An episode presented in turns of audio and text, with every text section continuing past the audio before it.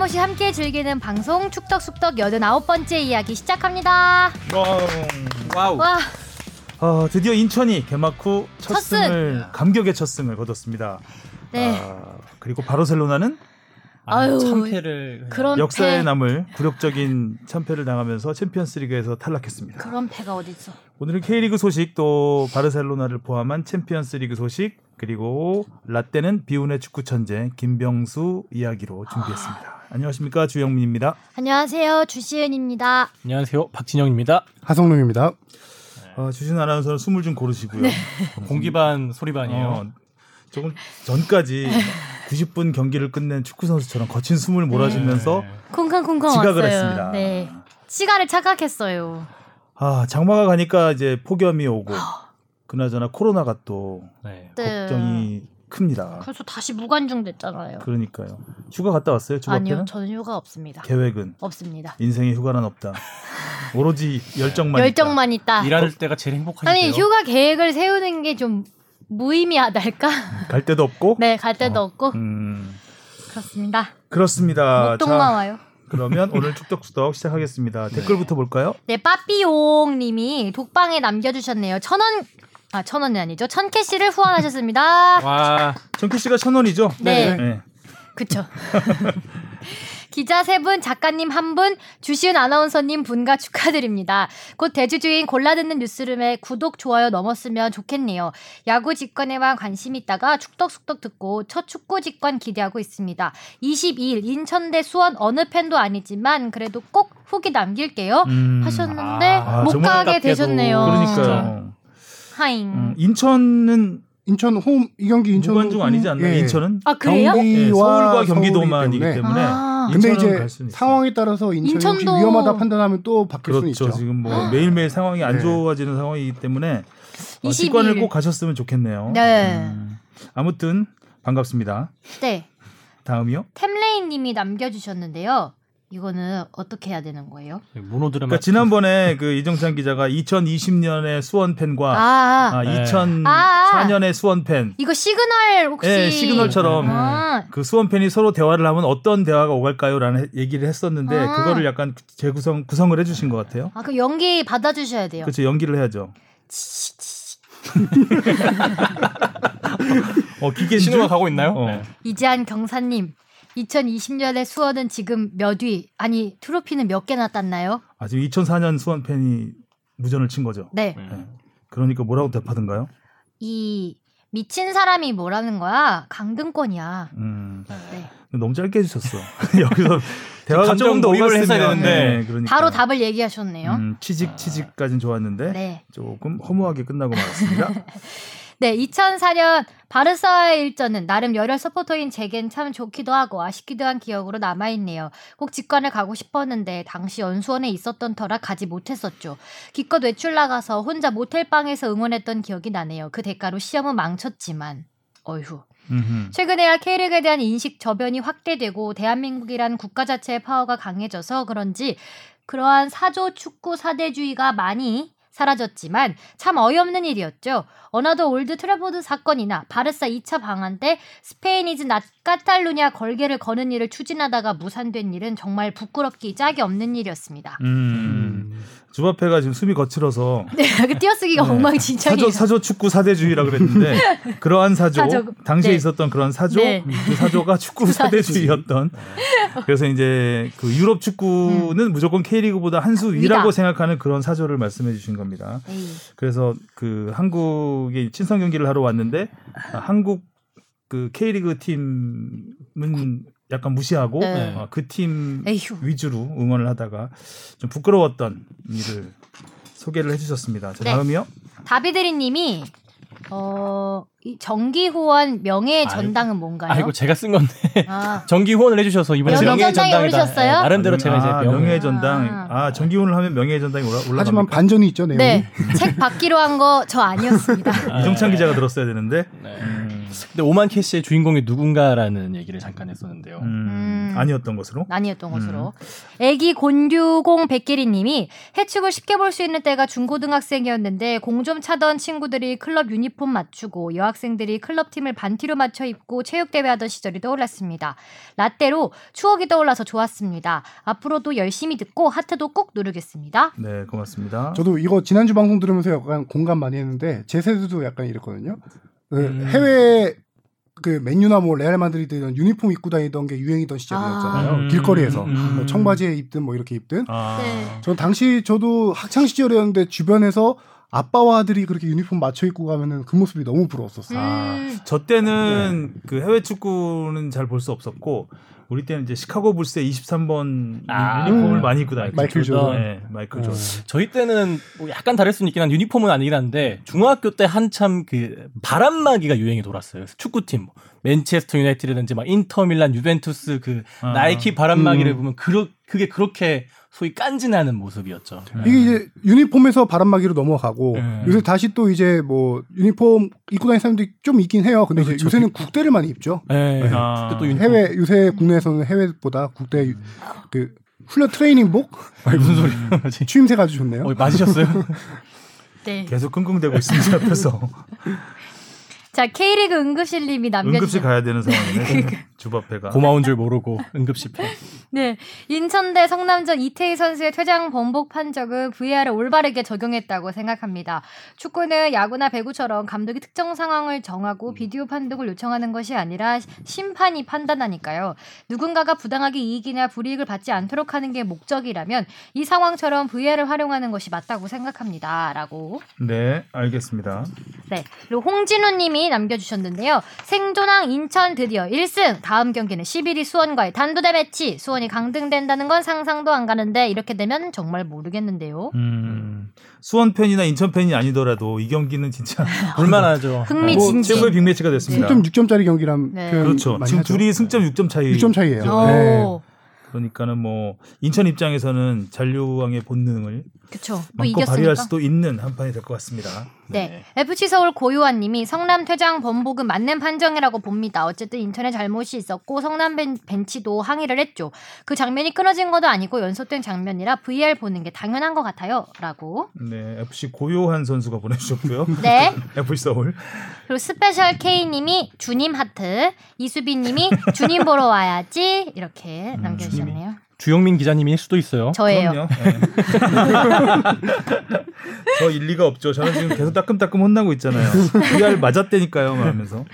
네, 헌터캣님이 와 허장무님 셔셔까지 찾아서 넣으시다니 축덕숙덕 정성 정말 대단하세요. 아. 박진영 아, 작가의 정성이죠. 그러니까. 그 들으니까 아, 재밌고 좋더라고요. 음. 다시 샷샷! 들으니까. 어. 샷, 샷. 그렇습니다. 어 근데 진짜 독방이 독방에 댓글을 이제 많이 달아주시네요. 확실히 이 샤이 청취자분들이 속속들여서 이렇게 나타나는 거 아닌가 싶습니다. 음. 그러니까요.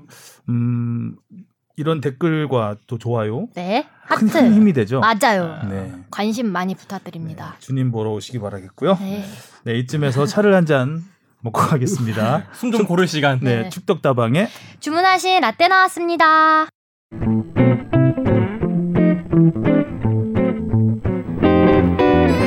대학산 쪽으로 깊숙이 뚫어집니다. 헤딩 가운데 뚫어졌습니다. 슛! 골! 한국 김정수 네! 골이에요. 1분 1분 한 10여 초, 1분 한 20초 남겨놓고 한국 골은 지금 일본 팀을 완전히 초상집이에요. 선부적인 골 감각을 갖고 있다는 김병수 선수가 몸을 뉘면서 왼발 어, 완바운드 관리 슈팅을 멋지게 성공시켰습니다. 자, 다시 한번 그 극적인 순간을 보여주겠습니다.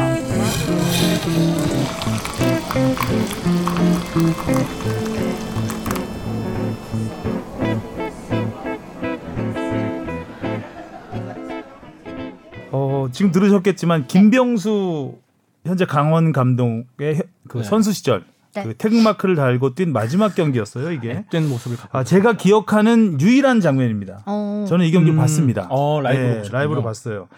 어, 당시에 이제 이게 1992년 바르셀로나 올림픽 최종 예선 한일전 음. 후반 44분에 김병수 선수가 결승골을 넣은 건데 음. 당시 이때 화제가 됐던 게 뭐였냐면 당시 이제 크라머가 총감독이었고 알죠 크라머. 네. 음. 그 이제 김삼락 감독이 이제 음. 감독이었는데 경기 끝나고 신문선 당시 해설위원이 인터뷰를 합니다. 어 맞아 인터뷰하는 거 있더라고. 인터뷰 하는데 이제 김상락 감독이 아, 이런 말을 하죠. 일본 너희는 야구나 해라. 네, 오, 바로 이겁니다. 아. 일본은 축구 말고 야구나 해라. 야구나 라는 해라. 인터뷰로 굉장히 화제가 됐던 야구나해. 지금도 공식 뭐 기자회견에서 공식 기자회견 아니고 이제 그, 예, 플래시, 존- 인터, 아, 플래시 예. 인터뷰죠. 어. 바로 경기 끝나고 해설자가 내려가서 바로 한 음. 인터뷰에서 당시 신문선 해설위원이 웃음을 쿡쿡 웃었던. 야구나 해라. 지금 요즘 이런 말하면 조금 조금 아. 너무 이제 비하하는 발언 같은 느낌이었는데 그 당시는 뭐 일본 야구만 일본 해라. 예 야구만 해라 야구 나죠 나. 어. 야구나 해라 네. 축구 말고 야구나 해라 한 골짜기로 힘들게 이긴 다음에 축구는 거의- 상대도 안 되니까 네. 야구나 해라 그렇죠. 입들이 자 어, 어떤 라떼 요청이었나요? 네, 최재형 님이 보내주셨는데요. 비운의 천재로 유명한 김종부, 김병수, 현역 시절에 천재라고 불리며 세간의 기대를 모았다고 들었는데요. 안타깝게도 두 분 모두 기대만큼 성장하지 못하고 일찍 은퇴의 길을 밟은 걸로 알고 있습니다. 이 두 분이 학창 시절부터 얼마나 유명했고 프로 무대에 와서 어떠한 시련이 있었는지 알려주시면 감사하겠습니다. 특히 K리그 전체를 강타했던 김종부 감독님의 드래프트 파동에 대해서도 자세히 다뤄주시면 좋을 것 같습니다. 라고 하셨어요. 음, 김종부, 김병수 축구 천재. 아, 사실 김종부 선수는 축구 천재로 그렇게 막 축구 천재라는 수식어가 달리진 않았어요. 왜냐하면 음. 당시 1983년 그 멕시코 4강 신화 멤버가 뭐 어, 김종부 선수도 물론 잘했지만 제 기억에는 가장 대표적이었던 선수는 신현호 선수였다고 생각하거든요. 음. 가장 많은 골을 음. 넣었고 어, 신현호 선수도 그렇고 김종부 선수도 그렇고 프로 생활은 화려하지 못했습니다. 아. 예, 어, 약간 비운의 스타 같은 느낌을 남겼던 어, 두 선수였고 그 당시에 뭐 많았죠. 김종건 선수도 있었고 김판근 선수도 있었고 골키퍼 이민영 골키퍼도 음, 음, 음. 있었고 김판곤 선수? 음, 김판근 아, 근. 예. 어 그래서 그 김종부 선수도 뭐 물론 여기 말, 말했던 그 스카우트 파동 같은 막 안 좋은 일들을 많이 겪었어요. 음. 그래서 할 이야기들이 많을 것 같아서 두 입으로 나눠서 아, 오늘은 네, 오늘은 김병수 김병수 편. 김병수 편으로 다음 가보겠습니다. 편또 꼭 들어주셔야 되겠네요. 네. 어 제가 김병수 저도 선수 시절에 김병수는 잘 기억을 못합니다. 딱 이 아까 그 한 장면이에요. 음. 그러니까 조금 전에 있었던 그 한일전 결승골 장면 당시 경향신문 기사를 제가 발췌를 했는데 어, 경기 그 제목 김병수가 한국 축구 살렸다. 음. 음. 어, 간단하게 내용을 요약을 하면 경기 종료 1분 23초 전 빽빽한 일본의 밀집 수비를 삽시간에 뚫은 김병수가 몸을 날리며 기적적인 왼발 발리슛을 뿜어냈다. 희미하게 사라지던 바르셀로나가 단박에 환한 빛을 밝히며 한국으로 다가왔다. 아우. 시적이죠 좀. 음. 기사를 되게 시적으로 쓰셨네요. 어, 약간 좀 그 당시의 기사들이 좀 그랬던 것 같아요. 음. 어, 시적. 1분 23초 이렇게 디테일하네요. 굉장히 디테일해요. 근데 사- 당시는 이게 뭐 인터넷 이런 기록들이 없기 때문에 그러니까 기자들끼리 우리 1분 23초로 하자 하자. 하면 1분 23초입니다. 아. 콜.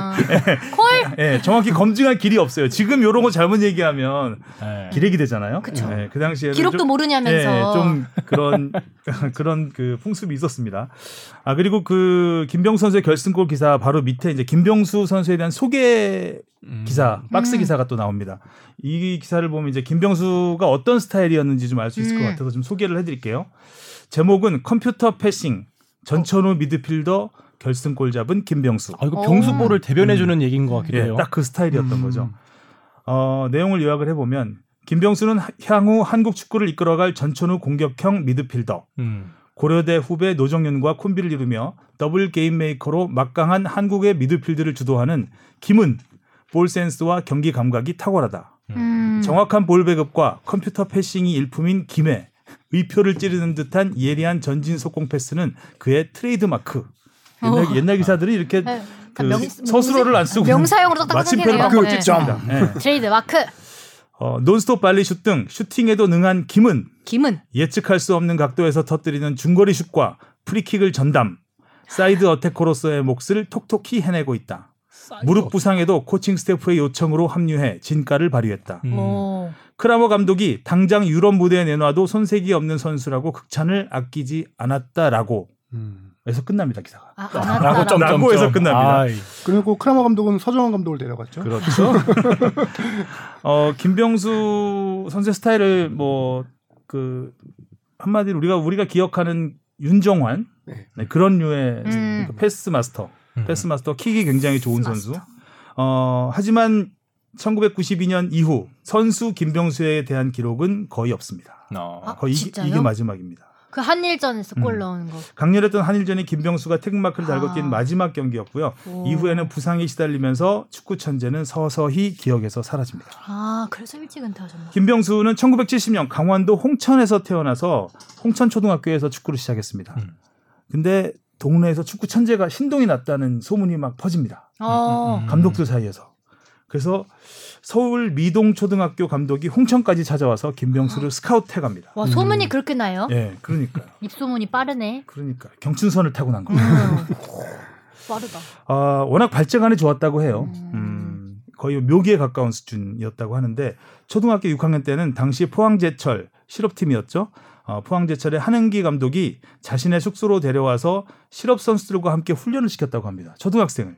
그리고 당시 포항제철의 최순호, 박창선 이런 슈퍼스타들 앞에서 개인기 일 시켰어요? 예, 시범을 보였다고 그래요. 초등학생이? 예, 예. 리프팅이라고 하죠. 음. 그런 거 굉장히 잘했던 것 같아요. 영재 발굴단 수준인데요. 그럼. 영재 발굴단이- 영재 발굴단이네. 어, 거의 그 수준이죠. 홍천에 있는 영재를 자, 김병수는 축구 명문 경신중 경신고를 다- 거치면서 축구 천재로 이름을 떨칩니다. 1987년 중고 연맹전에서 팀의 창단 첫 우승을 이끌고 MVP를 차지하면서 언론의 주목을 받기 시작합니다. 음. 하지만 고등학교 2학년 때 발목을 다칩니다. 아이쿠. 그런데 가정 형편이 어려워서 수술을 받지 못하고 그냥 며칠 쉬고 훈련에서만 빠지고 경기만 되면 계속 뛰었다 그래요. 통증을 아. 참고 뛰었다고 합니다. 근데 이 참은 게 화근이 된 거죠. 이게 끝까지 발목을 잡습니다. 당시에는 그럴 수밖에 없었을 거예요 음, 분위기가. 음. 어, 일찌감치 청소년 국가대표로 뽑히면서 출전 경기 수는 점점 늘고 발목 상태는 점점, 점점 안 좋아지고. 악화되고 음. 이때 함께 뛰었던 동료들이 서정원, 신태용, 노정윤 이런 선수들입니다. 음. 뭐 나중에 다 펄펄 날았던 국가대표 선수들이죠. 자 김병수는 고려대에 입학한 이후에는 훈련을 할 수 없을 정도로 상태가 악화됐다고 합니다. 아. 대학생 때부터 예. 그랬으면 진짜 그래서 훈련은 거의 하지 못했고 어, 경기 때만 투입했다고 합니다. 근데 훈련을 못 하는데 어떻게 경기는 또 뛰어요? 거의 말년에 박지성 선수가 그렇게 음. 했어요. 박지성. 선수가 경기 뛰면 3일 동안 무릎이 아파서 훈련을 못 하고 경기 하루 전에 잠깐 몸 풀고 경기 들어가고 말년에 거의 그렇게 했거든요. 천재는 1%의 영감과 99%의 노력으로 노력. 만들어진다고 하는데 김병수는 1%의 영감으로만 뛴 거죠. 야, 진짜 천재적 그러니까. 어, 네, 자기의. 천재성으로만 경기를 뛴 거라고 볼 수 있습니다. 당시 경기를 제가 보지 못했지만 아 그리고 고려대 재학 중이던 19살 때 국가대표에 뽑힙니다. 음. 당시 김병수의 플레이를 본 이회택 감독이 당시 이제 우리가 이탈리아 월드컵을 앞두고 있었으니까 어, 너 이탈리아 월드컵에 꼭 데려갈 테니까 수술을 무조건 받아라 라고 음. 했답니다. 어, 이때 또 돈이 없었습니다. 아유. 아, 그런데 여기서 수술비를 하면서- 대준 키다리 아저씨가 있었죠. 누구예요? 아, 있었군요. 포항제철의 최순호 선수입니다. 어. 어릴 적에 같이 훈련을 했었잖아요. 아. 그래서 최순호 선수의 도움으로 수술을 받았죠. 하지만 어. 김병수의 발목 상태는 너무 심각했다고 해요. 수술을 받을 이미 그 때. 많이 너무 많이. 늦어서. 그러니까 좌우 발목 인대가 보통 0.5인치만 늘어나도 걸을 수 없는 수준이라고 하는데 아, 둘 다 1인치 가까이 인대가 늘어나 있었다고 합니다. 근데도 경기 때 음. 뛰고요. 뛰고 주사 맞고 뛰었다고 해요. 통증. 어, 1990년 수술을 받은 김병수는 재활도 제대로 하지 못한 상태에서 다시 경기에 나섭니다. 와. 그것도 복귀 무대가 그 치열한 고연전, 음. 아. 연고전, 고연전만 하면 혼납니다. 네, 맞아. 정기전. 어, 정기전.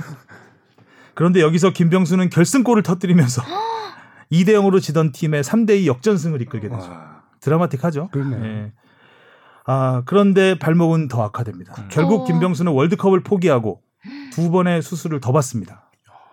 아, 그리고 출전한 경기가 1992년 바르셀로나 올림픽 최종 예선 한일전이었던 겁니다. 아까 그 음. 경기. 이때도 발목 상태가 좋지는 않았는데 아, 코칭 스텝의 요청으로 뛴 거죠. 음. 발목에서 이제 무릎까지 부상이 올라옵니다. 그래서 정작 바르셀로나 올림픽 본선에는 뛰지 못합니다. 아. 팀을 본선 티켓을 따게 해주고 본인은 아, 뛰지 못한 거죠. 네. 그리고 대학교 4학년 때 일본 J리그에 거의 진출이 거의 확실시 됐었는데 어, 김명석 계속 수술하고 나오고 하는데 결국 올림픽에 못 나오니까 그렇죠. J리그에서도 포기합니다. 포기. 예, J리그 진출도 불발이 되죠. 음. 김병수는 여기서 엄청난 좌절을 합니다. 그래서 모든 걸 포기하고 고향으로 돌아갔다고 해요. 그래서 고향에 있는 누나 집에서 뭐 술로 연명을 했다. 연명은 아니고 술로 매일을 친했다. 아, 술로 연명도 가능합니다. 그렇긴 한데 아, 칼로리가 엄청납니다, 술이. 술로 하루를 맨날 보냈구나. 근데 그 좀 굉장히 그 힘든 시기를 보냈죠. 네. 그런데 여기서 어 일본 실업팀 코스모 석유에서 파격적인 제의를 합니다. 수술과 재활을 모두 책임지겠다고 하면서 최고 대우를 제시하죠. 당시 한국 프로축구 최고 연봉 이상의 돈을 제시했다고 합니다. 오. 일본 실업팀이 이렇게 김병수는 또다시 수술을 받고 일본 실업 무대를 진출합니다. 어, 이때도 코스모에서는 훈련을 시키지 않았다고 해요. 그치. 너는 경기만 뛰어라. 어. 아, 훈련은 그 조금만 하고 훈련을 최소화하고 경기만 뛴 거죠. 김병수 감독의 회고에 따르면 한 100경기 뛰었는데 한 3, 4년 동안 100경기 뛰었는데 아 70골 정도 넣은 것 같다고 합니다. 본인의 기억에 의하면. 기억에. 네. 음. 기록을 제가 직접 본 건 아니지만. 훈련을 안 하고 네. 뛰기만 했는데도요? 네. 진짜. 어, 이렇게 김병수는 부상을 안고 어, 선수 생활을 이어가다가 1997년까지 뛰고 27살의 나이에 일본에서 은퇴를 합니다. 음. 한국에서 한때 축구 천재였던 김병수의 은퇴에는 아무도 관심을 갖지 않았습니다. 음. 안타깝죠 좀? 그러게요. 음. 아 오늘 좀 약간 청취자 돼가지고 되게 어. 집중해서 듣고 있어요. 재밌네. 어. 좀 몰랐던 얘기들이거든요. 약간 뭔가 한 사람의 네. 인생을 보게 하는. 자 김병수의 인생은 여기서 끝이 아닙니다. 아, 빨리 빨리 들려주세요. 지도자로 이제 변신을 음. 하죠. 김병수는 포철공고 코치로 처음 시작을 했던 것 같아요. 어, 당시 후- 제자들한테 나는 나중에 유럽 팀의 감독을 맡을 거라는 얘기를 했다고 합니다. 음. 근데 그만큼 포부가 있었던 거죠. 음. 감독으로 나는 성공하겠다. 공부도 굉장히 많이 했고. 어, 그래서 이제 고- 고등학교부터 시작을 해서 영남대 감독을 하면서 지도력을 인정을 받죠. 영남대가 거의 뭐 그때 존폐 위기에 있던 어. 팀이었는데 이 팀을 대학 최강으로 이끕니다. 와. 그러면서 김병수 감독의 지도자로서 이제 기사들이 많이 나오기 시작해요. 네. 음. 그러면서 천재 축구 천재는 다시 한번 네. 주목을 받게 되죠. 아 이런 선수였어 김병수가. 이제 그때 음. 선수 그렇죠. 시절이 재조명되기 네. 시작합니다. 그러면서 이제 드디어 K리그 입성을 하죠. 음. 이랜드 감독으로. 그리고 K리그 1부 리그 지금 강원을 이끌고 있는데 아, 최근엔 좀 안 좋습니다. 음. 아, 여기까지 김병수 스토리, 김병수 스토리였습니다. 네. 네. 아, 저도 비운의 천재 얘기는 많이 들었는데 이런 behind story는 전혀. 저도 이번에 어, 조사를 좀 하면서 못 많이. 그 아무래도 그런 건 있어요. 그 너무나 잘했던 선수가 갑자기 사라지니까 음. 아 약간 신격화하는 음. 아, 이런 선수가 있었어 하면서 조금 이렇게 보태지는 이야기도 충분히 있을 수 있습니다. 근데 어, 전체적인 기사들이 다 약간 김병수 감독의 그 입을 빌려서 옛날에 이- 옛날 이야기들을 음. 기사화한 기사들이 좀 있었는데 그것들을 보면은 전체적으로 보면 아, 정말 굉장한 선수였던 건 음. 아, 사실인 것 같고 천재는 맞다. 예, 근데 너무 짧게 끝났기 때문에 음. 검증이 좀 덜 됐다. 음. 하는 면이 좀 있 다는. 발목을 제때 치료를 받으셨더라면 그러면 또, 또 다른 게 그렇죠. 있었을 네, 텐데. 또 레전드가 됐을 수도 있고. 아쉽다. 생각입니다. 그쵸. 자 그리고 질문 순서 받아보겠습니다. 무엇이든 물어보세요. 아, 아우. 장진성 님이 들어와. 보내주셨는데요. 제가 이야기했던 라떼 안정환 편 재미있게 잘 들었습니다. 그런데 기사를 보니 AFC에서 가을에 코로나로 중단됐던 카타르 월드컵 2차 예선을 재개한다고 하네요. 그렇게 되면 해외파, 특히 유럽파 같은 경우에는 가뜩이나 장거리를 왔다 갔다 해야 하는데 자가격리 때문에 시간을 허비하고 차출을 거부하는 선수들도 있을 것 같습니다. 제 생각엔 올해 A매치는 안 하는 게 좋지 않나 싶은데요. 죽덕숙덕 진행자분들의 생각은 어떠신지요? 근데 이제 이게 연 그죠 밀어 그 질문을 해주신 시점에서는 그쵸. 이제 그렇죠 A매치 연기 발표가 나기 전이었고요. 최근에 이제 AFC가 피파랑 협의를 해서 10월달, 11월달에 열리기로 했던 A매치, 즉 네. 우리나라 기준으로 치면 카타르 월드컵 2차, 이차 예선, 예선. 경기들을 내년으로 연기하기로 미뤘죠. 했다. 네. 장진성님이. 제대로 보셨네요. 네. 네. 결국 미뤄졌습니다. 근데 이게 내년으로 언제 하겠다라는 일정은 나오진 않았어요. 그래서 지금 내년으로 미루면서 상당히 문제가 많아지는 게 많아지죠. 네. 최, 최종 완전 최종. 예선까지 미뤄져 버리니까. 원래 일정대로 하면은 최종 예선이 올해 9월 달에 시작을 해서 내년 9월 달에 끝나야 됩니다. 10경기거든요. 2차 예선도 네. 시작을 못했는데 원래 올림 아니 월드컵 로테이션을 보면은 여름 월드컵 기준이에요. 이번에 카타르가 겨울이기 때문에 여름 월드컵 기준 말씀드리면은 2년 전 9월 달 정도에 시작을 해서 1년 전 9월 달에 최종 예선이 다 끝나서 확정됩니다. 어느 팀들이 나가게 될지. 음, 그리고 그 다음 해 3월 정도에 대륙간 플레이오프를 하고요. 4월 달에 조추첨을 하고 6월 달에 월드컵이 진행됩니다. 음. 그래서 9월 달에 최종적으로 우리나라 기준으로 말씀드리면 확정되면은 보통 이제 겨울에 해외 전지훈련 한번 나갔다 음, 오고요. 음. 3월 달에도 뭐 해외 평가전 같은 거 하고 음, 음. 4월 달에 조추첨이 되면은 상대 팀이 결정되잖아요. 네. 그러면 이제 상대 팀 결정해서 모의고사를 치르죠. 비슷한 네. 유형의 음. 팀과. 아, 5월 달, 6월 달에 월드컵 앞두고 3경기 정도 그렇게 모의고사를 치릅니다. 그리고- 오모 육모. 예. 음. 이런 육모 중요한데. 이런 루트가 있는데 이게 다 지금 막- 다다 깨지게 생긴. 거죠. 바꿔였죠. 예. 아, 그래서 아무래도 지금 그런 얘기도 나와요. 이게 home and away로 하잖아요. 네. 한판 단판? 아, 단판은 최악의 경우 단판이 될 수 있겠지만 모여서 해야 된다. 아, 그러니까 음. 다 챔피언스 리그처럼 와서. 아예 한 네, 한 곳에 군데 모여서 모여 그렇게 되면 단판이 될 가능성도 좀 있는 거고. 그렇죠. 그러니까 최종 예선까지 굉장히 많은 경기들이 남아 있기 때문에 그러네 많이 남아 있는데. 지금 그 나오는 얘기 말씀해 주신 게 맞는데 일단 나오는 얘기들만 그냥 얘기해 드리면은 중립국에서 home and away 말고 단판으로 하자는 얘기도 있고 음. 얘기도 있고 A 매치가 1년에 딱 10경기를 합니다. A 매치 데이가 피파에서 정한 데이가 있어요. 3월 달, 6월 달, 9월, 10월, 11월. 한 번 모일 때마다 두 경기씩 하면은 이게 딱 10경기예요. 음, 음. 그걸 줄이자. 그 아니죠. 늘리자는 다- 거죠. 아, A매치 데이를 A 매치 기가- 수- 경기 수를 1년에 할 수 있는 경기 수를 더 늘리자. 늘리자. 그래야 지금 이게 그래야 일정이 소화를 할수 소화를. 가능하거든요. A매치 데이 말고 A매치 month로 음. 해서 그래서 아예 달 내내 한달 내내 A매치만. 뭐, 어, 팬들은 좋겠네요. 간략하게만 우리나라 대비로 말씀드리면 우리나라가 지금 2차에선 4경기 치렀어요. 그러면 4경기 남았습니다. 그쵸. 4경기를 올해 안에 올해는 A매치가 1년 동안 아예 없으니까 내년. 당장 3월 달에 열린다고 치면 3월, 6월에 4경기를 소화해야 돼요. 그럼 음, 9월부터 최종 예선을 최종 예선? 들어갑니다. 9월부터 딱 10경기 치르면은 그 이듬해 9월이 돼야 이게 끝난다는 예정이거든요. 예. 음. 월드컵 11월 달이에요. 그럼 9월 달에 하면은 대륙간 플레이오프 언제 하고 못해. 조추첨 언제 하고 음. 일정이 안 되니까 근데 방식이 바뀔 수도 있지 않을까라는 그렇죠. 생각도 있어요. 그래서 예를 들어 3월 달 대륙간 플레이오프 4월 달 조추첨 일정을 뒤로 미룰 가능성이 있고 그걸 미루지 않는다면은 A 매치 아, 미루더라도 A 매치를 그 안에 다 소화하기 힘들어요. 그러니까 지금 A 매치 무조건 늘려야 될 방안이 어떻게든 마련되거나 아휴, 진짜 홈앤드 어웨이를 줄여서 경기 수를. 줄여서 단판 승부를 하거나 중립국을 그렇게 정하는 것도. 너무 어려울 것 같아요. 지금 코로나가 전 그렇죠. 세계적으로. 안전지대가 네. 우리 차라리 우리나라가, 우리나라가 안전, 제일 안전지대인데. 안전하잖아요 지금. 코로나가 엉망진창이 돼가지고 그러니까요. 진짜 엉망진창이다. 엉망진창. 엉망진창이 돼서 엉망진창이다. 싫다. 자 다음이요. 코제님이라고 해야 되나? KOG라고 읽으면 KOG 되겠네요. 0301님이 쑥떡쑥떡 1회부터 듣기만 하던 청취자입니다. 오, 되게 오래 들으셨네요. 지금 챔스와 유로파가 한창인데 챔스의 오늘 기준으로 살아남은 7팀 중에 리용을 뺀 나머지 팀들은 다음 시즌 챔스 티켓을 땄는데 나머지 팀 중에 챔스 우승을 한 팀이 나오면 챔스 우승팀 자격으로 주는 출전권은 누구한테 가나요?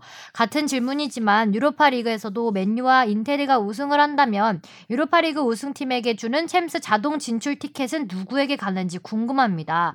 마지막으로 다음 시즌 개막이 얼마 남지 않았는데 빌바오 대 소시에다드 코파델레이 결승이 안 열린 걸로 알고 있습니다. 그럼 컵대회 우승팀에게 주는 유로파리그 출전권은 누구에게 가는지 진출 희망이 있는 빌바오는 아무런 이의를 제기하지 않는지 궁금합니다. 이상 shy 축덕러의 질문이었습니다. 주영민 팀장님, 주시은 아나운서님, 뽕 작가님, 로테이션 멤버 이정찬 기자님, 하성룡 기자님 다섯 분 모두 더위에 건강 조심하시고 항상 좋은 방송 들을 수 있게 해주셔서 감사합니다라고. 네. 어 1회부터 들으신 분이네요. 네. 샤이 분이라서 단 한 글자도 안 빼고 다 읽어드렸습니다. 출전권에 어, 대해서 네. 결국 이제 그 유럽 대항전에서 우승한 팀의 티켓이 네. 누구에게로 가는 가느냐 건지. 그 얘기인 것 같아요. 하성룡 기자가 굉장히 괴로워했습니다. 이거 지- 이거 아, 알아보느라고. 아니 이게 그런데 또 이게 메일로는 하성용 기자님이라고 이게 이름 한 글자. 알고 있는 거를 팩트 체크하는 거이면서도 이게 상당히 복잡해요. 진짜 음. 각 리그별로 다 다르고 그러거든요. 그거를 좀 최대한 간단하게 설명드려야 될 텐데 일단은 8강 기준이었나 봐요. 질문 네, 주셨던 네, 네. 시점이 예전에. 그렇죠. 리옹이 끝까지 살아남았죠. 네, 네. 지금 4강 갔는데 네. 리옹 4개 네개 팀 중에 뮌헨과 라이프치히는 그 리그 순위로 챔피언스 리그 티켓을 따냈고요. 음. 뭐 PSG도 당연히 우승했으니까 따냈고요. 리옹만 7위로 아무 데도 못 갑니다. 유로파 리그도 못 가는 상황이에요. 음. 7위가 돼서. 음. 프랑스, 우승해야 돼요. 프랑스 리그는 저기 6위까지 6위까지라기보다 6팀일 거예요. 네. 유로파, 유럽. 대항전에 간다. 그러니까 이게 네. 이것도 왜 복잡하냐면은 컵 대회 우승팀 뭐 이렇게 유로파 리그를 주잖아요. PSG가 올해 3관왕을 했어요. 음. 국내 두 개를 다 아, 우승했어요. 그럼 다 이게 밑으로 네, 가서 그 밑으로 6위까지. 가서 6위까지 된 아, 거예요. 그러니까 프랑스 리그 치고는 꽤 많이 간다는 생각을 했었는데 네. 그 3관왕 때문에 이렇게 됐군요. 이, 이 부연 설명을 좀 드려야 되는 게 유럽은 리그 랭킹을 따집니다. 간단하게 드릴게요. 1위부터 4위까지는 챔피언스 리그에 4개 팀이 네. 가고요. 음. 그 다음에 유로파 리그는 3개 팀이 가는데 한, 그 3개, 3장 중에 한 장은 2차 예선. 본선 음. 직행은 두 장인 거죠. 음, 음, 음. 프랑스는 유럽 랭킹 5위예요. 5위 팀은 5위와 6위 팀은 챔피언스 리그 3장인데 그 중에서 한 장이 이제 예선이에요. 음. 그런 식으로 이게 복잡한 상황이거든요. 그래- 음. 어쨌든 리옹은 7위로 못 가게 된 상황인데 챔피언스 리그 우승을 하게 되면은 챔피언스 리그 다음 시즌 본선 티켓이 주어집니다. 음, 음. 그래서 무조건 가게 되는데 프랑스 리그 팀이 그렇다면은 리옹 때문에 딴 팀이 피해를 받냐? 그건 아닙니다. 음. 어차피 못 땄으니까 리옹은. 네, 어차피 못 땄으니 음. 이런 경우에 한해서 UEFA에서 최대 맥시멈으로 갈 수 있는 팀 수를 정해주거든요. 그래서 플러스 한 개 정도를 이렇게 해놓습니다. 음. 프리미어 리그 같은 경우는 4개 팀이 챔피언스 리그 1위부터 4위까지 가는데 이렇게 체- 우승팀이 나올 경우 대비해서 최대 5개 다섯 팀까지 팀도 갈수 한 개. 리그에서 최대 다섯 개 음. 팀까지 갈 수 있게 해주고요. 프랑스 리그도 뭐 네 개가 되겠죠. 그래서 리옹은 음. 충분히 어 리옹은 챔피언스리그 우승할 경우 뭐 음. 기적이죠. 기적이겠죠 완전. 음. 또 전혀 새로운 이거는 역사죠. 그러니까 챔스 우승팀 자격에 주는 출전권이 누구한테 가냐가 아니라 그 팀이 리그에서도 이 자격을 충족한 거고 챔스 우승으로도 충족한 거고 두 개 다 갖고 있는 거예요. 그걸 음. 누구한테 주진 않습니다. 아. 그리고 유로파 리그에서 뭐 맨유는 떨어졌지만 인테르는 결승 갔죠. 네. 근데 뭐 인테르도 지금 챔피언스 리그 자동 출전권이 있고요. 유로파 리그 예전에는 유로파 리그에서 우승하면은 챔피언스 리그 출전권을 주지 않았었습니다. 유로파 리그만 줬나요? 그렇죠. 예. 음. 2000 제 기억으로 2014년 15년 정도에 UEFA가 유로파 리그 부흥 정책으로 유로파 리그에 동기부여를 더 주기 위해서 음. 챔피언스 리그 출전권을 주게 되는데요. 이건 역시 마찬가지인데 상당히 복잡해요. 유로파 리그 우승하는 팀에게 챔스 리그를 주는데 그 팀이 또 기존 리그에서 어떤 기준을 충족했냐, 몇 위에 들어서 챔스에 가냐, 유로파 가냐, 그 이하권이냐에 따라서 다 달라져요. 음. 이거 근데 시간이 될까요? 너무 복잡해서. 뭐 알아보시면 될 것 같고요. 나중에 메일 제가- 답장으로 보내드릴게요. 네, 예. 쉽지 않다고 합니다. 계산하기. 네, 이거는 어 다음번에 기회가 되면 다시 한번 자세히 설명드리고요. 마지막 질문 하나만 더 설명드리고 결론은. 복잡하다. 경우의 수는 항상 그렇죠. 사실 이게 지난해에도 예. 그 리버풀이 챔피언스리그 우승하고 첼시가 유로파 우승하면서 프리미어리그에서 다 해가지고 네. 음, 이 티켓이 어떻게 음. 밑 밀리고 막 이런 걸 하면서 저희가 잠깐 정리를 했었는데 네. 지금 상황은 좀 전체적으로 그 전체 프리미어 리그 그러니까 프리미어 리그만 하는 게 아니라 이게 넓어지니까 그렇죠. 엄청 복잡해진 복잡해진 거예요. 그래서 리그별로 따져야 되니까. 네, 이거는 그래서 조금 더 축소가 되면 결정이 되면 그때 가서 다시 한번 설명을 하는 걸로 하죠. 음, 예, 결론이 나면 간단하게 이것만 알고 계시면 아니야 돼요. 아니야 아니야. 챔스 티켓을 따낸다 하더라도 기존 팀들이 피해 보는 건 없고 추가된다. 아. 근데 피해 보는 케이스가 딱 한 가지가 있긴 있는데 그건 너무 복잡해요. 음. 챔스와 유로파를 동시에 한 리그에서 우승하고 그 두 개 팀이 예를 들어 챔스와 유로파 티켓을 리그에서 못 따냈을 경우 피해가 발생해요. 아. 그런 이 경우 경우는 너무 복잡하죠. 해당되나요? 지금의 경우는? 아니 해당 안 되죠. 지금의 되죠. 경우 예, 해당이 예, 안 되는 해당 거죠. 안 되죠. 인테르 인테르가 인테르와 세비야 세비야도 있나요? 세비야도 지금 4위로 챔피언스 리그 아, 티켓 따냈죠. 그렇게 되면 해당은 안 됩니다. 해당 안 네. 되니까요. 알겠습니다. 하성룡 기자 고생하셨고요. 아, 진짜 힘 질문했으니까 말씀드려야 돼요. 국왕컵. 아 예. 예, 스페인 국왕컵은 원래 4월 달에 열리기로 예정돼 있었는데요. 지금 레알 소시에다드와 아틀레틱 빌바오 두 팀이 그 지역 라이벌입니다. 어. 그래서 어. 당시에 무관중으로 열려야 되는데 사상 첫 이 두 팀이 결승에서 붙게 된 역사적인 경기였어요. 두 팀이 합의를 합니다. 유관중으로? 우리는 관중이 있을 때 경기를 하겠다. 어. 아, 미룬다는 얘기. 어, 미루 미뤄 그때 당시만 해도 스페인 리그 재개 전이었죠. 언젠가 이제 관중 들어오고 될 줄 알았는데 결과적으로 계속 관중도 없고 하다 보니까 경기는 미루게 됐고 UEFA에서는 이 경기 우승팀에게 유로파리그 티켓을 줘야 돼요. 음. UEFA가 어 스페인 축구협회에다가 경고를 합니다. 며칠까지 경기 결정을 해라. 해라. 어. 아. 그게 5월 달에 경고를 해서 8월 1일인가 8월 며칠까지 경기를 해야 니네들에게 유로파 리그 티켓을 주겠다라고 했는데 그거를 결과적으로 말씀드리면 레알 소시에다드는 챔피언 어 유로파 리그 티켓인가 챔피언스 리그 티켓을 따냈어요. 음, 리그 순위로 여유가 있구나. 여유가 있어요. 반면 아틀레틱 빌바오는 10일인가 해서 티켓을 못 따냈는데 음. 그래서 아틀레틱 빌바오가 UEFA에다가 이거에 대해서 항의를 했죠. 아. 근데 기각을 합니다. 아. 어. 어. 유- 유로파 리그 티켓 그래도 우리 줘야 되는 거 아니냐 기각합니다. 그리고 UEFA가 결과적으로 마감 데드라인을 했던 시점까지 경기가 이루어지지 않았고요. 결과적으로 그 유로파 티켓은 리그 차순위인 7위 팀에게 가게 됩니다. 아, 이거 빌바오 완전 억울하겠는데. 어, 그러니까 그래서 왜- 여기서 우승을 해도 못 가는 못 거죠. 가는 거. 야. 그래서 한때 빌바오가 바보가 됐죠. 그러니까. 그렇죠. 발렌시아가 7위를 노리던 마지막 경기에서 7위를 노리던 시점이 있었는데 7위하면 유로파 리그 간다라고 했던 게 이런 이유였었던 거죠. 음. 원래는 6위까지만 가는 건데 음. 유로파를 아, 아무튼 자존심 세우고 뭐 네. 그러다가 너무 큰 걸 놓쳤네요. 빌바오는 그냥 했- 처음부터 했어야- 그냥 하자고 해. 하자고 우겼어야 되는데. 네. 가장 최근 보도를 보면은 이 팀의 두 팀의 경기가 크리스마스 시즌쯤 열릴 거를 계획하고 있다. 근데 뭐 그때. 상황을 봐야죠. 관중이 들어올 수 있는지를 봐야 그렇죠. 되기 때문에 네. 아직 한몇년 확정된 게 뒤에 열릴 수도. 있겠네요. 보니까. 몇년 뒤. 네. 뭐 둘의 자존심 대결이기 때문에 음. 뭐 언제라도 꼭 열릴 거는 같습니다. 세계관 최강자들의 싸움 같은. 예. 음. 자 다음 질문이요. 손정진 님이요. 이번 유럽 챔피언스 리그 4강전 라이프치히 대 파리 생제르맹, 리옹 대 뮌헨에서 가장 기대할 만한 팀은 어느 팀인가요? 파리 생제르맹 좋았어요 아주. 파리 생제르맹. 음. 어 가장 기대할 만한 팀 당연히 뮌헨 아닐까요? 아, 뮌헨은 진짜 너무 잘하더라고. 저도 경기 봤어. 어, 네. 좀 만화 같- 만화 같은 경기였죠. 음.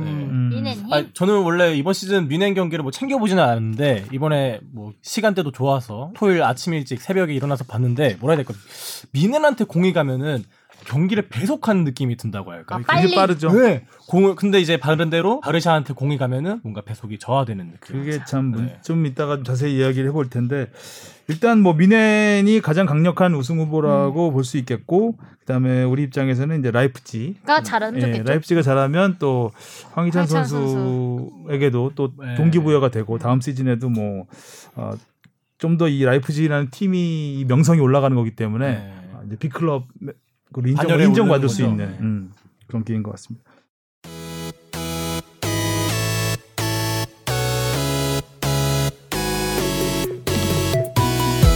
여러분은 지금 축덕 속덕을 듣고 계십니다. 쭉 들어주세요. 네, 자 이제 본론으로 시작하겠습니다. 네. K리그 후.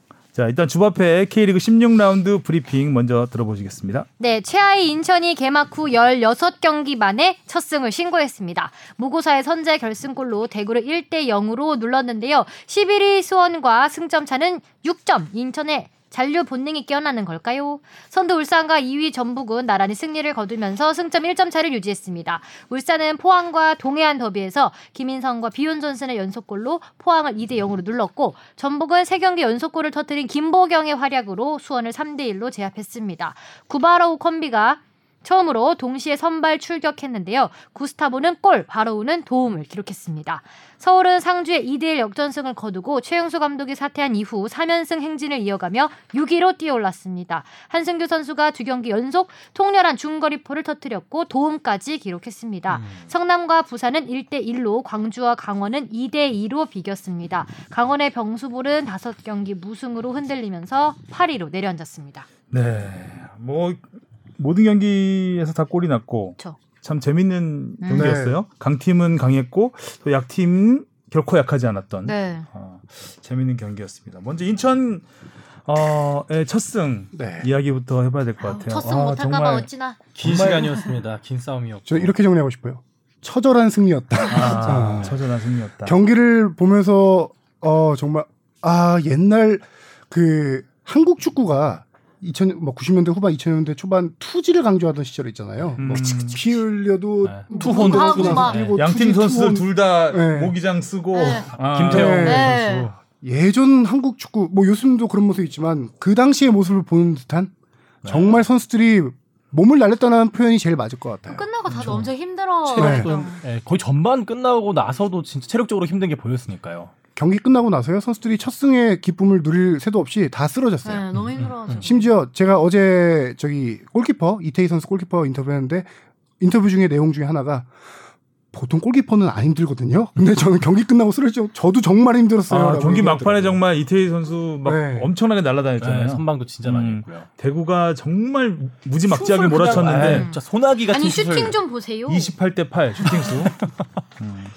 그 중에서 유효슛이 7개였는데 7개를 이태희 골키퍼가 거의 슈퍼 세이브로 막아냈어요. 음, 이 경기. 예. 이 경기 히어로라고 할 수 있겠죠. 신들렸었나? 세징야 네. 선수가 돌파하다가 슛 날린 것도 얼굴로 음, 음. 막아냈고 정승원 선수의 아주 그림 같은. 중거리 슛도 예, 없었겠다. 간신히 걷어냈었죠. 그 이태희 선수가 올 시즌 이 경기가 첫 출전입니다. 왜냐하면은 발목 부상이 있었어요. 그래서 한 달 반 정도 치료를 하고 복- 팀의 훈련에 합류한 지 한 한 달 됐고요. 그럼 딱 리그 재개한 리그 시작 시점이잖아요.